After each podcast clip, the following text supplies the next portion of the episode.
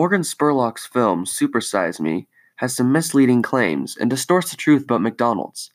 Firstly, the film is misleading because Morgan Spurlock is using shock to convince the consumers that McDonald's is unsanitary, which can make customers sick. One example of this could be the hair stuck in his yogurt parfait.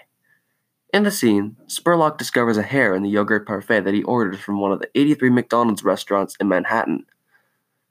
He implies that the hair may have been from an employee that accidentally got one in there while making the parfait.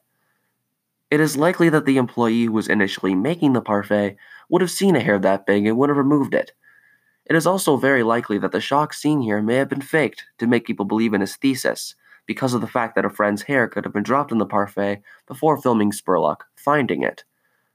Another reason why Super Size Me is misleading is because of the people he is interviewing.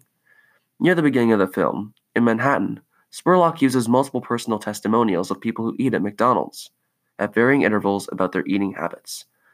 However, the people he interviewed may not just be people off of the streets. It seems quite possible that Spurlock and the interviewee may have known each other quite well even before the interviews. This misleads the consumer because these people may have been asked to, give a dishonest answer on their habits by Spurlock in order to convince the customers that McDonald's is dangerous for your health. One final reason why Morgan Spurlock is distorting the truth about McDonald's is because he appeals to the consumer's emotions and convinces them that fast food will kill them, when in reality, this is highly unlikely. For example, Spurlock uses an image of a graveyard near the end of the film to imply that McDonald's kills people.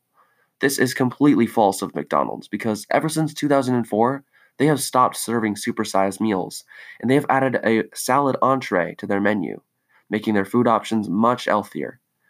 They want to give their consumers the option of a balanced diet at their restaurant. Therefore, Morgan Spurlock's film Supersize Me has some misleading claims and is distorting the truth about McDonald's.